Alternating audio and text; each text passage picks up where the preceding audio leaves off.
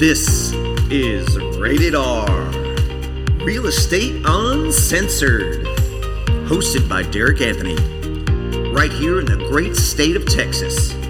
What's up, y'all? Bringing the best folks in the biz with some great energy, knowledge, and special guests, and maybe, yes, maybe, even a few surprises. Featuring Derek's Dimes, Mia's Street Beats, My Favorite Things, and many more unscripted segments for your pleasure.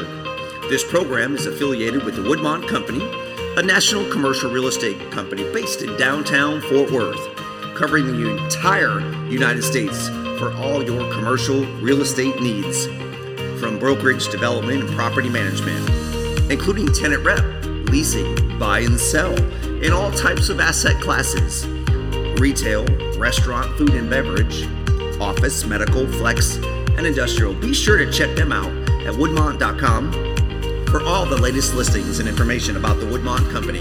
Be sure to subscribe to our show and check out our site, thepodcaststudio.net. Welcome in, y'all. Now let's do this. Here's your host, Derek Anthony. What is up? It's May already. We're so excited to have you. Thanks for listening. This is Derek Anthony. This is Rated R, Real Estate Uncensored. A lot of things going on in the world, and uh, seems like real estate is still kicking it. And we're happy with some special guests that we'll introduce here in a minute. Mia, what is up? Hello, Derek. How are you? Good. What have you been doing lately? Anything fun? No, absolutely not. Just busy with work. Yeah. As always. Yeah, it's pretty busy right now in Texas and across the country. We're excited about this concept that you're going to learn more about today, even including us as well. Uh, based out of South Carolina, they got a new operator out of Chandler, Arizona and uh, they, are spinning a little bit a bit differently of what we call eatery entertainment uh, via social houses, if you will. There's been a lot that has opened up in the last ten years, and um, I, I, think these these these folks aren't a me too. It's, it seems a, an interesting concept, which which we'll get into. And two things from my past that I did quite well is billiards and bowling, and so uh, the concept is called eight ten billiards and bowling. And we have with us the president, Mike, and one of their newest operators, Poonam. Did I say that right, Mia? Uh, ask her. Welcome, guys. What's up? Hey, thanks for having us on. Nice to be with you. Yeah, so we have we have one on cell phone and one on Zoom, so hopefully it won't be too pixelated, but we're excited to to kind of uh, kick this off. So, Mike, kind of tell us a, a kind of a fifty thousand foot level of kind of how you uh, became where you're at today, and maybe a, a brief resume on yourself. Uh, sure, and kind of give you a little bit of our backstory. Uh, as far as myself personally, I graduated from Lehigh University uh, with a business economics degree. Uh, got into finance, uh, got my CFA, and uh, was working in financial sales. Uh, moved over into trading as an equity options market maker for a small proprietary group called Group One Trading. Uh, spent basically the rest of my 20s trading with that shop, and that had me in Chicago and New York, kind of a few years in each city. And while I was working there, we always loved uh, some of the what were then newer uh, upscale entertainment bowling concepts, uh, Brooklyn Bowl or Pinstripes, um, and always had a great time at them. Uh, then uh, got uh, a little older, was getting ready to settle down with my wife and start a family. so we were looking to get out of the city. was looking at some other opportunities, and was actually on vacation down in Myrtle Beach, is what brings many people down here, golf mm-hmm. and vacation and beach. Um, I was visiting my folks who had just uh, retired down here in 2013. Uh, and during the visit, came across the North Myrtle Beach Bowling Center, uh, which was in pretty bad state of disrepair, and uh, started wondering, you know, why couldn't a concept uh, like what I had enjoyed in Chicago and New York uh, be viable in a smaller market like Myrtle Beach? Uh, maybe we could get this uh, bowling alley and convert it to a concept like that. And um, actually put an offer in that was uh, quickly turned down. And my wife and I moved on with uh, what we thought was going to be the rest of our lives. I took a job upstate uh, as a portfolio manager for, for an asset management firm up there. Uh, and then actually, as we were driving up there late summer 14 to look at some houses, we got a call out of the blue from that bowling alley owner saying they changed their mind. uh, would we, you know, still consider purchasing the center? Uh, so, you know, one of those fork in the road of life moments with my wife. We look at each other and decide to go for it. Uh, kind of turn around from Rochester, hightail down to South Carolina, and uh, and purchase that that center at the end of 2014. Uh, and that's kind of when the the story began. Um, I'll try and summarize the six years since then a little more quickly. Uh, but we uh, took over that uh, first center the end, very end of 14, closed immediately, did a, a gut renovation, totally revamped the concept, and reopened uh, in May of 15. Uh, you know, really focused on the entertainment aspect of the business, casual dining, uh, high quality food and beverage offerings, uh, and a lot more to do inside the space than just uh, bowling. We removed some lanes, created a back alley private space, uh, added a bunch of other uh, entertainment options, billiards tables, bocce courts, small arcade, um, darts, and cornhole, and and built out kind of our sports bar concept in our dining and bar area. Um, spent the next year or so kind of tweaking and uh, you know fiddling with the model, getting it to where we were we were happy with it to scale. Uh, went out to look for a second location and kind of simultaneously purchased uh, some land out in Conway that we built uh, our, our, ground up center there. And at the same time, uh, got in touch with a landlord down in Myrtle Beach and Market Common uh, who had a supermarket that had become available. Uh, and so we took over that space as well. And uh, we're building both of that out, both of those out through uh, 17. And well, the ground up construction was a much longer project. So that started in 17. Uh, the, the supermarket we took over in uh, late, yeah, late, late 17 and actually started construction early 18. So that store ended up opening as our second location, June of 18. Uh, and the ground up construction was, was wrapping up. So that third store uh, opened in early 19. Uh, and, you know, earlier in the process, we had talked about franchising, but didn't feel like we were quite uh, there yet as an organization and, and uh, had to scale a little bit on our own first and, and get that process uh, straightened out. After we had our third store launch successfully, we, we felt ready to kind of lean into that franchising growth avenue and started uh, you know, doing the, the kind of back office work to get that stuff going. Um, started marketing our franchise availability uh, towards uh, the end of 19 when um, and her husband Ronak uh, found us and uh, and they actually came on board as our first franchisees way back uh, in late 19 did the real estate search out in Arizona and found some great opportunities. Uh, and we, we got a great lease in place and we signed it, of course, right before the world hit skids. Uh, and then we spent most of March through September just trying to kind of keep the deal alive, keep uh, keep everybody on board. And uh, you know, obviously, our landlord had, uh, was dealing with all kinds of headwinds, as all of them were um, this past year. So there was, um, you know, that, that took some doing, but uh, we kept it on the tracks and eventually got construction going this past fall and are finally getting ready to open that store uh, in Chandler. Uh, and then we have a uh, corporate location downtown Phoenix that should be opening a couple weeks after uh, Poonam's store opens in Chandler, and another corporate location opening in Houston downtown, uh, a little closer to your neck of the woods there, Derek. Yeah. Um, and that should be opening uh, probably midsummer, it looks like. Uh, and then on the franchise side, we've got uh, so far three three groups um, after Poonam and Ronak that have uh, signed up to join us, and we're at varying stages of development for um, for locations with them in uh, Arkansas, Greenville, South Carolina, and the Philadelphia market, um, respectively. So that's kind of the uh, the six year recap. That that was amazing, wasn't it, Mia? Absolutely. When's the Very last time you were bowling, Mia? Um, I wouldn't say anytime soon recently, but definitely, definitely fun. I love to bowl. P- Poonam, are you still there? Or are you still with us? I am. So let's get your perspective. One, um, so happy you're still hanging in. Obviously, like Mike said, there were so many reasons for an operator to say no, I'm out too much. Uh, we we do a lot of tenant rep stuff, and we do a lot of landlord representation, and and the goal was to, to to try to keep everybody at least on the fence, and let's talk through it. So, um, one kind of big picture, what what kind of got you excited about the concept in general? And then two, it sounds like obviously Mike is uh, an avid uh, franchisor and owner of the company to help assist and and drive. Given the proof of concept has has worked, it's been out there for four or five years. Uh, so I'll turn the table over to you. Uh, so kind of fill us in on your side of the story. So, um, so a little bit of background. I'm, an, I'm a nurse. My husband, Ronak, is a pharmacist. Uh, we owned pharmacies in Chicago. That's where we moved from. So we moved to Arizona in July.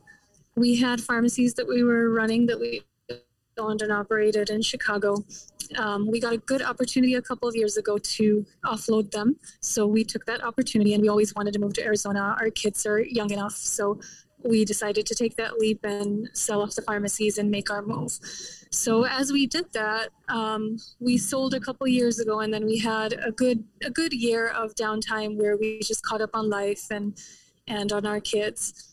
Um, and then started getting a little stir crazy and wanted to look into doing something else. And that's where looking into franchising uh, kind of came into play, where we started doing some research and we researched um, up, down, inside, and out. We we called a lot of companies.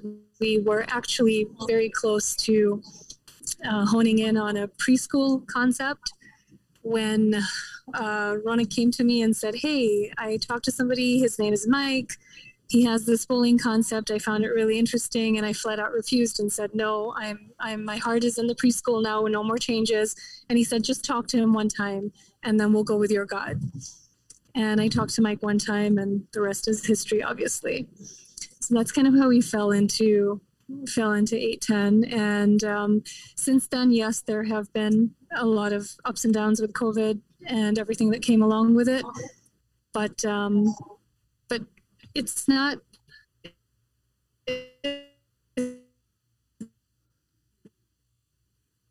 it's not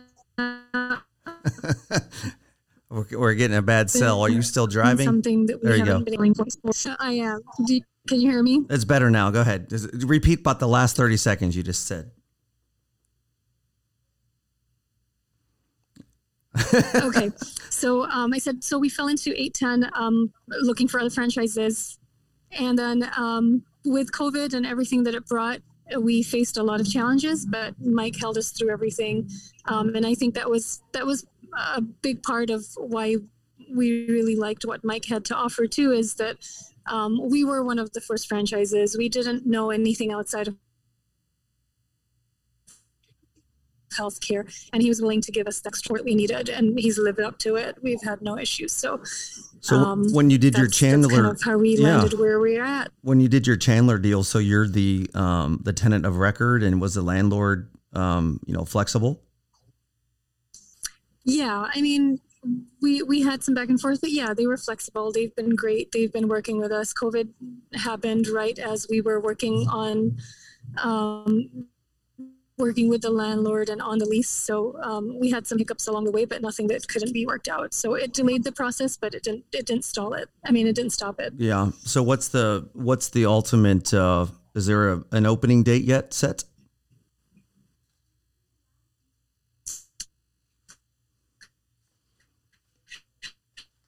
You're cutting. Are you there? uh, Yeah, you, Are you're in a bad cell. Try again. are you hearing me That's better. hmm okay can you hear me now Yes. Yep. Okay. I'm I'm getting closer to a better spot. Okay.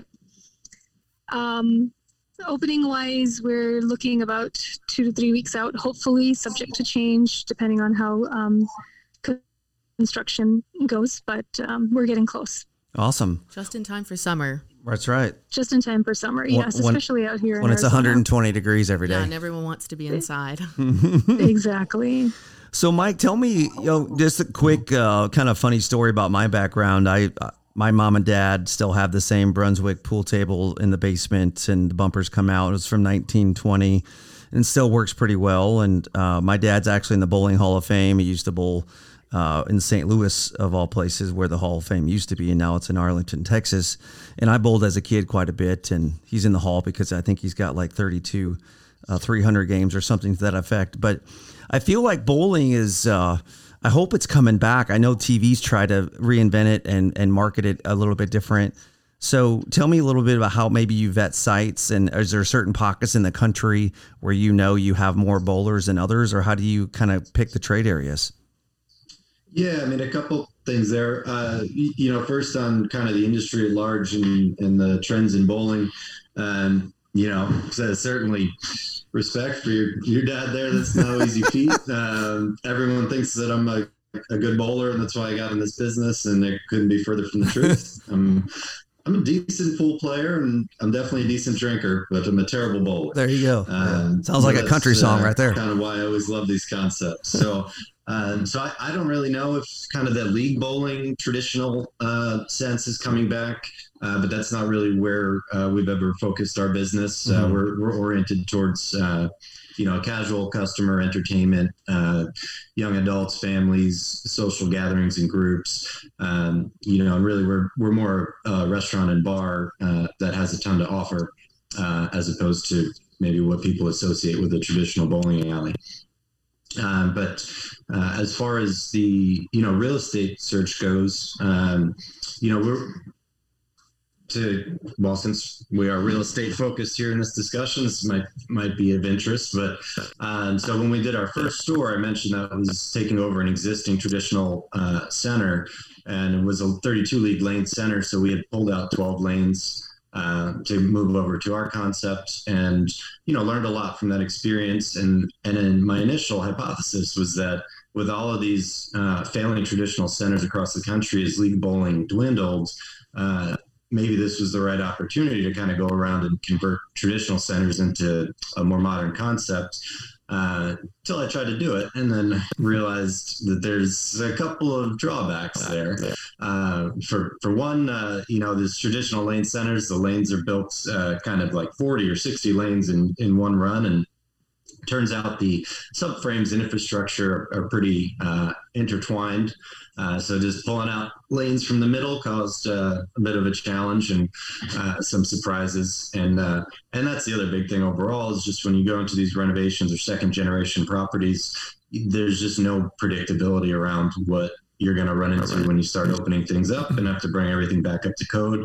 Um, so kind of after doing that that first one, um, so that was the kind of construction reasons that I went away uh, towards doing either upfits or new construction. Um, and uh, you know that has certainly been the, the, better avenue. But the other kind of uh, operational business reason is if you think about those traditional league centers that have been around for so long. Uh, you know, when your customer is a league bowler and you need 40 plus lanes in order to be viable for for that kind of business, uh, your destination establishment, right? Your league bowlers are going to come find you wherever you are, and you got to build a huge amount of square footage out. So, what is very common among those traditional centers is that they're in less than desirable uh, locations, kind of uh, off the beaten track a little bit, because they're able to get cheaper dirt and they throw up a you know huge aluminum building and uh, and get their lanes in there, and it doesn't need to be pretty or high trafficked. Um, so we go kind of the, the opposite direction from that, where we're after high traffic uh, retail and and um, you know destination centers with other anchor tenants. Um, and uh, because we're after the entertainment uh, customer, we want to be near your theaters, your other dining, and uh, we don't want to kind of be off on our own as uh, as a destination when we, we don't do leagues. Um, so that, that kind of desire uh, for Class A retail we'll say, um, combined with the fact that we, have uh, found a pretty good niche uh, in terms of our footprint in the current retail environment, that these mid-sized players, um, you know, in that kind of 20 to 30,000 foot box, uh, there's a ton of inventory there because it was mostly your, your typical um, retail, whether it's kind of the Office Maxes or Staples of the world or, yeah, uh, you know, a DSW or a discount. Um, re, uh, discount apparel uh, unit. Um, so there's a ton of inventory in that size space, and there's not a lot of uh, viable uh, large footprint tenants that are in the entertainment space, or not at least not in retail. So landlords seem to be appreciating the value of getting an entertainment concept into their center for the long term. I think my well, he's pixelating, so I'm going to comment. Uh, Can you? pool is shrinking.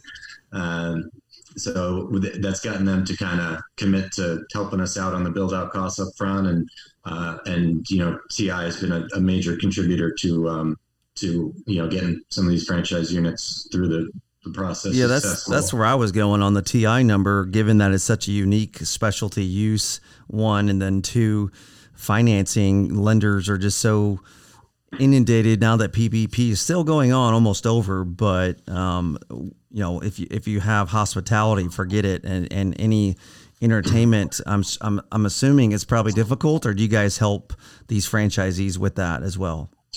Uh, meaning on the financing piece, Yeah. or Mhm. yeah. So that that's definitely been the biggest challenge with us go getting into the franchise uh, avenue because you know as much as our competitors in the industry are, are very successful and have been around for ten plus years, um, they're all privately held and um, you know and they generally buy and build and do. Uh, you know they operate under very different economics than uh, you know a franchise structure with individual investors. Um, so finding kind of a viable uh, lending solutions has been a big part of uh, what we've uh, you know needed to solve to, to make this doable for people. Um, and it's definitely been the hardest part, uh, but we've had some success, and now. Um, you know, as we're growing and we're starting to develop some banking relationships where they've they've gotten us through a deal or two, uh, and the bank likes it, and we're able to to show them new franchisees. Um, but as far as doing anything internally, no, we're not we're not there yet. But um, but we do now have some some good third party options. Is your is your trade areas the kind of the original uh, part of my seven questions that I answer are asked in one breath? But uh, how do you guys pinpoint the markets? Uh, is it is it operator driven? Meaning you're Houston, some somebody said, "Hey, I want to be part of it," and or if somebody finds you on the internet, or do you have a business development team that that reaches out and and how do you vet these operators? Yeah, I mean, so because you know one of the I think the the financing and the investment size is is kind of the biggest challenge relative to you know getting into the franchise space. Um, uh, I'm sorry, I lost my train of thought there. What what was No, that question? Yeah, just uh, how do you how do you vet trade areas? So do you want a store in L.A.? Do you want a Yes. store in New York? Do you want a store in Tampa Bay? Right. So, so while the cost is the downside, that the, the upside is that our concept's universal. Um, you know, we, we work in mid-sized markets anywhere, and entertainment is in demand. You know, wherever you go. Right. We're not a regional franchise based on some local uh, kind of cuisine or something that's very specific. So uh, we can be uh, confident in our success in, in any market that kind of meets our, our minimum demographics. Uh, so we haven't been too picky about uh, specific regions or trying to really take a geographic approach to development. We've more taken a person, you know, personnel approach wherever a good candidate is that's interested. Um, you, know, if the market is viable, then then that's where we'll go next. Um, and that's that also what also helps us do that is that basically we have a limited supply chain and all of those vendors are national. Um, so that allows us to, to ensure a consistent product, even if we're going kind of out of our backyard uh, in some of the, the early locations. And one of the things too that we see in operators, no matter what the usage or type of food or beverage or uh, entertainment that's offered, is is the culture and the the training and and uh, trickle down, if you will, from um, franchisee owners to the staff. And and and conversely, on a second question, uh, we hear all the time that labor is still a major problem uh, with getting people to work. Um, kind of comment on both of those, please. Uh, yeah, I mean, absolutely. You know, philosophy, management philosophy for for me is pretty simple. Um, you know, I uh, I kind of tell my guys when I bring someone new on that you know I'm, I'm an economist by education, a, risk manager by profession, but as far as a manager and management philosophy goes, that's 100% from my dad, uh, who was in corporate management for his whole career, and it comes down to a really simple idea that you know, it doesn't matter what business you're in, and every business is about people. And if you're taking care of the people in your business, uh, most of the other things are going to work themselves out. So uh, that that's pretty much the the guiding light that uh, the north star that uh, I make decisions by.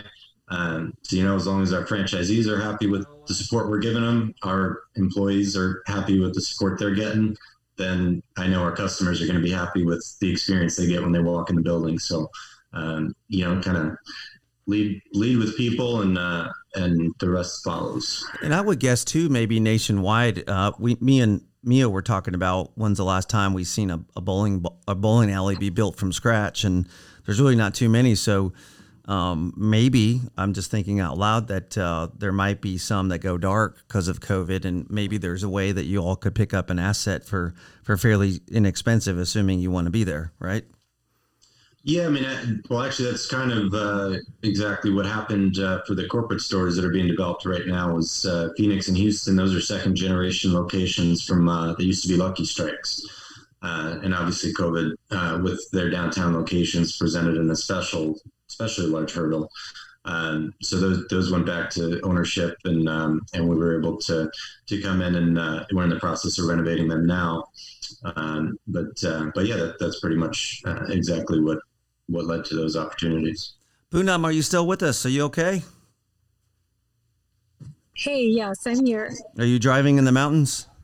I was. I just I just got home. We, we don't have mountains in Texas. No. it's beautiful out here. Yeah, so so how long if I, I know you moved from Chicago, but how long ago was that? Uh, we moved uh, to Arizona in July of last year. That's right. Okay, so you got one summer under your belt. Yes, yes, the one that was 120 degrees. That's the one that we got under our belt. But the winter time, I bet, was gorgeous and, and enjoyable. Yeah. Yes, yes, That's it was awesome. beyond any winter we've ever experienced in Wha- Chicago for sure. Yeah, one of the things that I, from a just a psyche and and just from a risk tolerable standpoint, it's really amazing that you and your husband, you know, it's like, hey, we're done. We want to sell out. We want to do something different. And there's so many people I always tell like. 99% of us will never have the guts to do that. And i applaud that and i wish you the best to, to success in, in launching. And uh, we actually mia and i work with another operator. I don't know if you've ever eaten or heard of uh, Lone Spur Cafe they're, they have four or five stores in Arizona, Scottsdale, uh, Durango, and a few others. Um, so we may get a chance to get out there to Arizona sometime soon. So Mia and I will have to put on those bowling shoes and get after it. Absolutely. Absolutely, Yeah. absolutely. We'd Looking love forward to to, you. looking forward to seeing it. Uh, I'm assuming the name 810 is for the 810 split. Uh, actually, no, it's for uh, eight ball billiards and ten pin bowling. Ah, see, Um, so when you get that graphical logo in front of you, it kind of plays that way. There's a, an eight ball in the eight, and the, the one's a bowling pin. So got it. uh, yeah. Got it. Well, um, anything else that uh, if, if I'm a franchisee or a listener that uh, would like to, to buy in on the concept, where can they find you all? Uh, absolutely. Uh, 810bowling.com. There's uh, a bunch of information on our brand and uh, existing locations there. And there's a uh, an inquiry form page uh, where they can uh, just submit some basic info for outreach. And, and our franchise development head will, will contact them, get them, you know, marketing decks and, and all the information they need to, to move forward with their decision making and, you know, and then take it from there. So the Houston is the closest to us. Uh, what's the ETA for that? Is that sometime fall? Uh, we're, so that, that one's a bit of a question mark. I was thinking July, but uh, because of the the ownership um, situation, it looks like that's probably going to take another three or four weeks to really get buttoned up. So uh, probably comfortably saying, you know, late July, early August, something like that. Awesome. Well, this is Mike, and we have Poonam on the phone as well, a, a new owner of the franchise there. And if you're in Arizona, make sure you go check them out, or of course, go to their website. One thing we like to do on the last uh, segment is called My Favorite Thing. So I'm going to say something, and then there's no right or wrong answer. And you're going to have to give me your answer of what your favorite thing is. So we'll start with Mike. What is your favorite property in the world? Maybe something that you had visited on vacation, or you went with your family, um, or it could be somewhere local. Well, I guess it's a little recency bias, but uh, but managed to sneak off with my wife to the Ritz Carlton in Mexico, in Cancun, for uh, a couple days uh, a few weeks ago, and we love that property. So Were you that's top of quarantined? Were you quarantined? uh, well, yeah, this was we weren't uh, we, were, we weren't quarantined, but, but we did need. There was very they had a whole testing set up in the hotel, so you just kind of There you go. you got there, you tested, and you were safe to board your flight home. Poonam, what about you? Um, I'd have to say my favorite is in Mauritius. Um, I can't remember the name of it, um, but I'll give you my second favorite. It's in Maui, and it's called Grand Wailea. Yes, Maui is beautiful.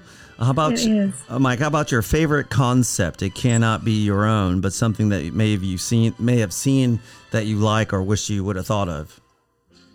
Oh, uh, actually, that's an easy one. I think uh, that's got to be Topgolf. I, I knew he was going to say we that. get that all the time, actually, I mean- and I agree with you. If, whoever came up with that software, they uh, they deserve it because it's brilliant. Yeah, they're you know they're based here, and they just got bought by uh, Callaway. Oh, I didn't know that. Yeah, Okay. so Callaway owns them now. Uh, How about you, Poonam? Um, I'm a foodie, so I'm going to say the Perch, uh, which is something we just discovered here in Arizona. Um, it's a place where you can dine, and there are birds flying everywhere. And Oh, they'll my come and daughter would be scared. and- You know what? my kids love it. your Mike, your favorite city in the world that, to visit? Um, I guess it might have been Mexico, but not sure. How about how about your favorite city? Um, hmm, I'm gonna I'm gonna go with Tuscany. Oh yes, Or if you need a city, I'll go Florence. There. okay, Poonam. Your favorite city, ma'am. Are you there? Sorry. Yep, I lost you there for a second. Sorry. Oh, that's that's really tough. Um, I'm trying to think where our last vacation was too. I think the last place we visited was Dubai. Oh, nice. Wow. Yeah, it was beautiful. S- Uh, yeah, I'll have to go with that. Mike, your favorite restaurant?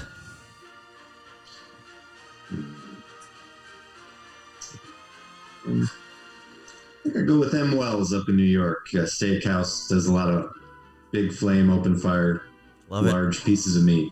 We got a lot of meat in Texas. yeah. How about Poonam? Well, how about your favorite restaurant?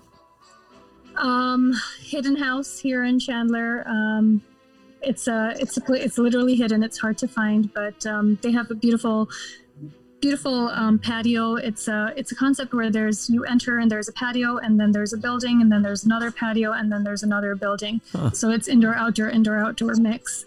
Um, and their food is really good and their drinks are amazing.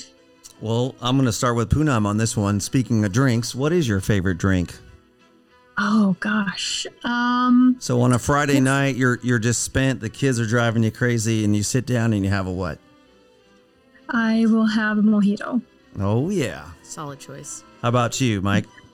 Well, that's an easy one for me. I'm a Scotch guy. Okay. Uh, Poonam, your favorite person? It could be dead or alive, famous or not, someone you know or not know. Ooh, that's um, that's a hard question because I have kids, so I'm not allowed to pick anyone outside. Oh, come on. You can't pick your kids. If you pick one, then the other one might be upset. So Can I pick both of them? sure, we'll we'll give you a, a hall pass on that one. There you go. Mike. Um, well, I'll, I hope my kids aren't too mad at me for it, and maybe a bit of a cliche answer as well. But uh, I think I think I can go with Elon. Ah, yes. All right. Favorite favorite music artist, Mike. Oh, I'm a Long Island kid growing up in the '90s, so I'm. Uh, I'll go with Modest Mouse on that one. Oh, I thought you were going to say Billy Joel. Was he from New Jersey Well, or, I, I, I do like some or New Billy, York? Oh, no. Yes, he's a Long Island. Uh, That's think what I he's thought, Oyster Bay, yeah. Island. Yeah. How about you, Poonam? Um, I am gonna go with um, actually an Indian um, musician. Um, he, I'm not sure if you got a chance to um, check out Slumdog Millionaire, Yes. but he did the music for that. Um, Nice. And his his Indian music is is really commendable. Me, you should Spotify that tonight. Yeah, what's his name? If Uh, you know. What is his name? If It's not, I'll look it up. A- A.R. Rahman. Okay. Wow. All right. Yeah. And your favorite food, Poonam? What is your go-to comfort food that you love? Um, go to comfort food. Well, it's really boring. It's fries. That's whenever I've had a That's no Solid choice.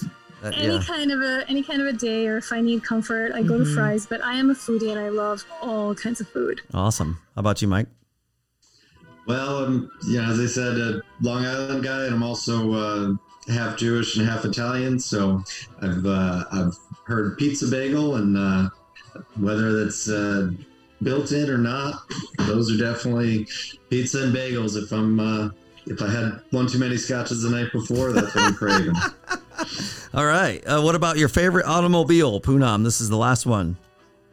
Oh, I love this question. I just got to test drive um, the Tesla, so and I'm actually thinking of trading my car in for one of those. Um, and it's it's of course it's the car, but it's the guy behind the car too. Awesome. Yeah, it's definitely a, a cool automobile. How about you, Mike? Uh, I've always had a soft spot for the Ford GT. Yes, indeed, indeed. Well, thank you so much, both of you, for taking time out of your schedule. It, this is Mike and Poonam from 810 Billiards and Bowling. Check them out if you're interested in uh, bucking up on a, a franchise uh, storefront. Uh, contact Mike. You can go to their website for all the details and the contact information.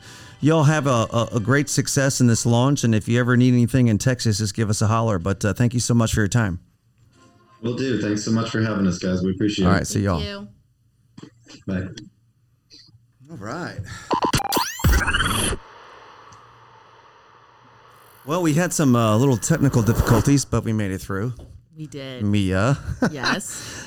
what a I, lo- I love this kind of discu- discussion because it's just like on the cusp of just the starting point, like the incubation period. I mean, yes, they have a concept. Yes, they're open, but they're only four or five stores in bowl Right. in bowling and billiards. I, I mean, you're younger than me, but I don't know what a if 22 year olds and 30 year olds go out and do this, and, and instead of going to like a a typical social house where it has bocce ball and shuffleboard and darts and more of a big outdoor. I think people want to be outdoors, so I hope it works. I think I think Mike's got a good head on his shoulders. Seems like he's pretty financially driven. What are your thoughts on the concept? I think it's a great concept. I definitely think that people are kind of looking for um, those concepts where you're, it's not just one thing that you're doing, not just bowling or not just pool. Um, sometimes you get a little bored of it. So why not go somewhere where they have it all? Yeah. Okay. All right. Well, what you got working? Anything exciting? Mia's meats. Uh, meats. Mia's meat. Mia meats. Mia beats. um, so I was reading, I've read a couple of articles today that are talking about obviously not a lot of people are coming back uh, to work in the office. So I've been reading some things. What will they do with the office spaces? And um, I saw a couple of things that were saying that they that they were going to convert these office spaces into three categories. So office to housing, um, hotels to housing, and hotels turning into office.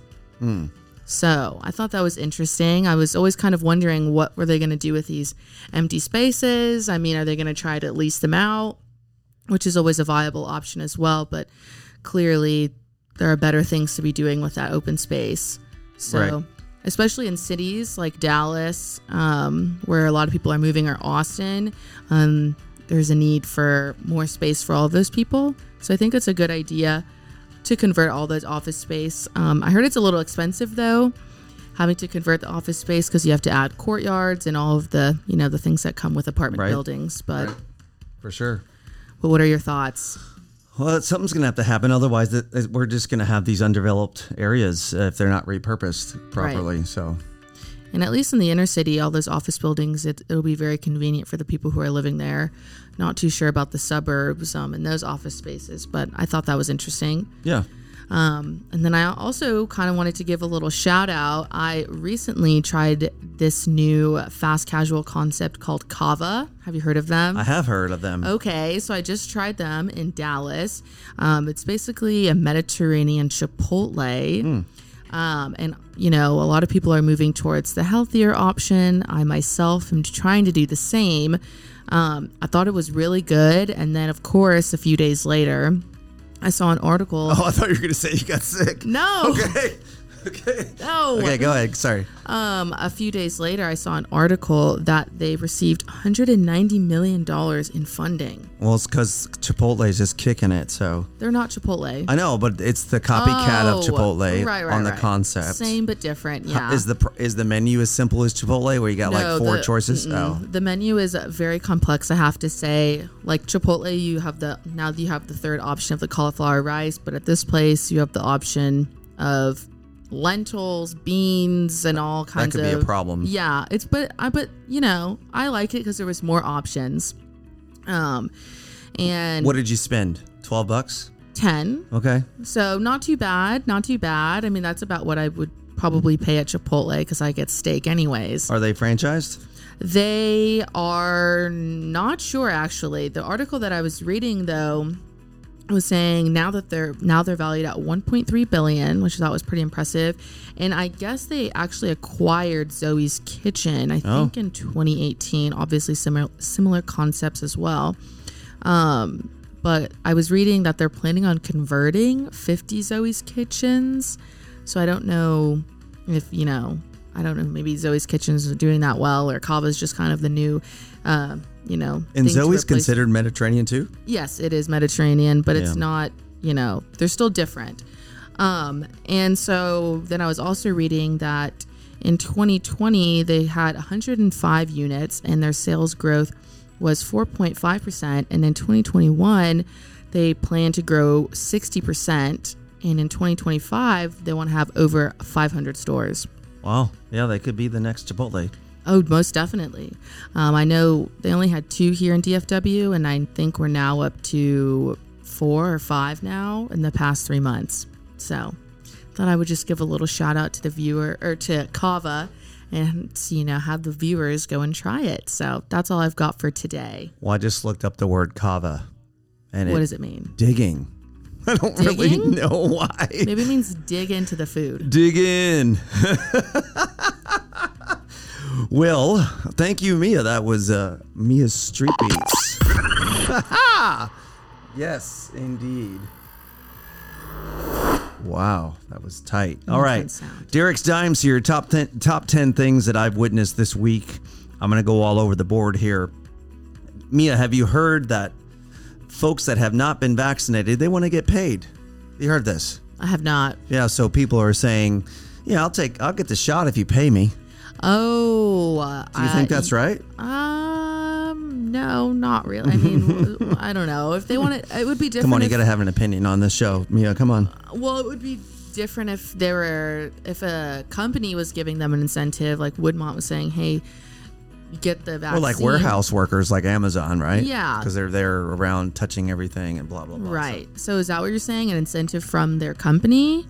Yeah, they're either either Or the, the gov- government? Hmm. either the government or their company, where the company would would be reimbursed could- by the government to Yeah. pay for the employee. I guess I could see it from the company standpoint. You want, but if it's free, it's yeah, just kind of taking advantage of the situation. I agree. So I agree. Number two, 1031 exchanges for any of those that follow real estate. This is a basically a tax shelter that's been in place for a long, long time. And if you buy one property, you sell it, you can you can basically declare 1031 and and then but you do have to buy another property at equal or more value. Um, and that tax and that profit is not taxed and it carries over and over and over until that person dies, basically. And then either the the um, the beneficiaries have to pay it or, or they are assigned to their 10 to 31 exchange. What I'm getting at is, and I don't like to talk a lot about politics, but Biden's trying to get rid of this. Um, so if you'd like to support uh, of not getting rid of it, meaning keeping it, then uh, contact your government and your, your governor and your senators and your representatives because this is like a $90 billion uh, deal uh, a year and it's to kind of hamper the commercial real estate business. Number three, I just read an article luxury travelers pushing hotel rates past pre COVID rates. So, um, all these people making good money in the stock market, they want to get out and travel. And it seems at least the luxury market of, I'll call it 250 bucks a night or higher, are actually higher than they were um, during um, our pre-COVID, which is surprising to me. Some of us who follow the news, and if you're sleeping under a rock, then I'm not sure why you're listening to this, but um, lumber prices, if you've just kind of bullet point it, uh, typical 1,000 foot of lumber was 200 to 400 dollars. Now it's a thousand to 1,300. So that's you know three x, three times more. So on a typical single family on the on the lumber cost was ten thousand dollars. Now it's forty thousand dollars. So that even's gonna bring down the supply even less and less for people trying to buy a house or looking for a home. So Mia had mentioned Chipotle. Well, that's something funny. That's on my number five for my top ten. Derek's Dimes. Chipotle just announced they're gonna give you an incentive to test your IQ. And if you sign up for this, you're going to get a buy one get one free, and also a chance to Oh. win a five hundred dollar gift card for Cinco de Mayo, That's which not which incentive is, enough. Which is in two days. Two days. Yeah. Mhm. So uh, this is tape, so not live, but sort of live. Um, number six, the in-person experience is still a human need. What does that mean? What happened to virtual worlds? Remember when like these virtual goggles came out? And it, everybody's going to change, and you're going to sit at Oh, home, and Yeah. you're going to go to Australia and go hiking on the mountains. And I don't know where that's at. Do you guys do virtual on I've the never younger? done it. Yeah, No. it seems really uh, over, just- overhyped Yeah. people want to socialize people want to see each other and drink and have a social time with each other the experience um things this i don't know this crossed my mind like things you buy online and things you don't meaning like as simple as it says like what do you like for now on do you do you like as a woman do you buy do you buy shoes online do you buy you don't buy perfume online unless you know that it smells good Yeah. makeup online Mm, No. There are certain things you have to try and for guys i don't know i think clothes is sort of for me at least i do buy clothes online but i already know my size and i'm kind of boring but um electronics of course watches Uh, furniture you can't really well you can wayfair's killing it but Mm-hmm. um anyway i just it'd be interesting to see if there was any polls out there to if there was like the number one thing that people don't i'm sure i'm not thinking of it right now but don't, don't want to buy online dogs People buy dogs. so, yeah, they do. Yeah. Uh, back on the politics, you know, everybody wants to blame the, the, the predecessor, the previous administration. And here's my pitch, okay? For term limits for the presidency, why don't we do in two, four years? I mean, obviously, you got to get reelected, and that's it. Why don't we just do a six term, six year term, one term only? Can't get reelected. You can't, that way, you have time to actually govern because the first two years they're trying to blame the, the first guy, and the last two years they're trying to get elected again. I love how you just said, I don't like to talk politics a lot. and then this is the second mention. Okay, that's it. All right. Um, did you hear that Dallas downtown has approved a subway system? I did hear that. Yes. So in about ten be- years, it'll be done. Oh, God. Yeah. 10 years. You might not be here. You might be. We might be dead by then. But Not sorry. me, is- I hope. I'm too young. so it's going to be underground, typical Right, subway like da- system, or not a- like not- New York. Yeah. Yeah, subway.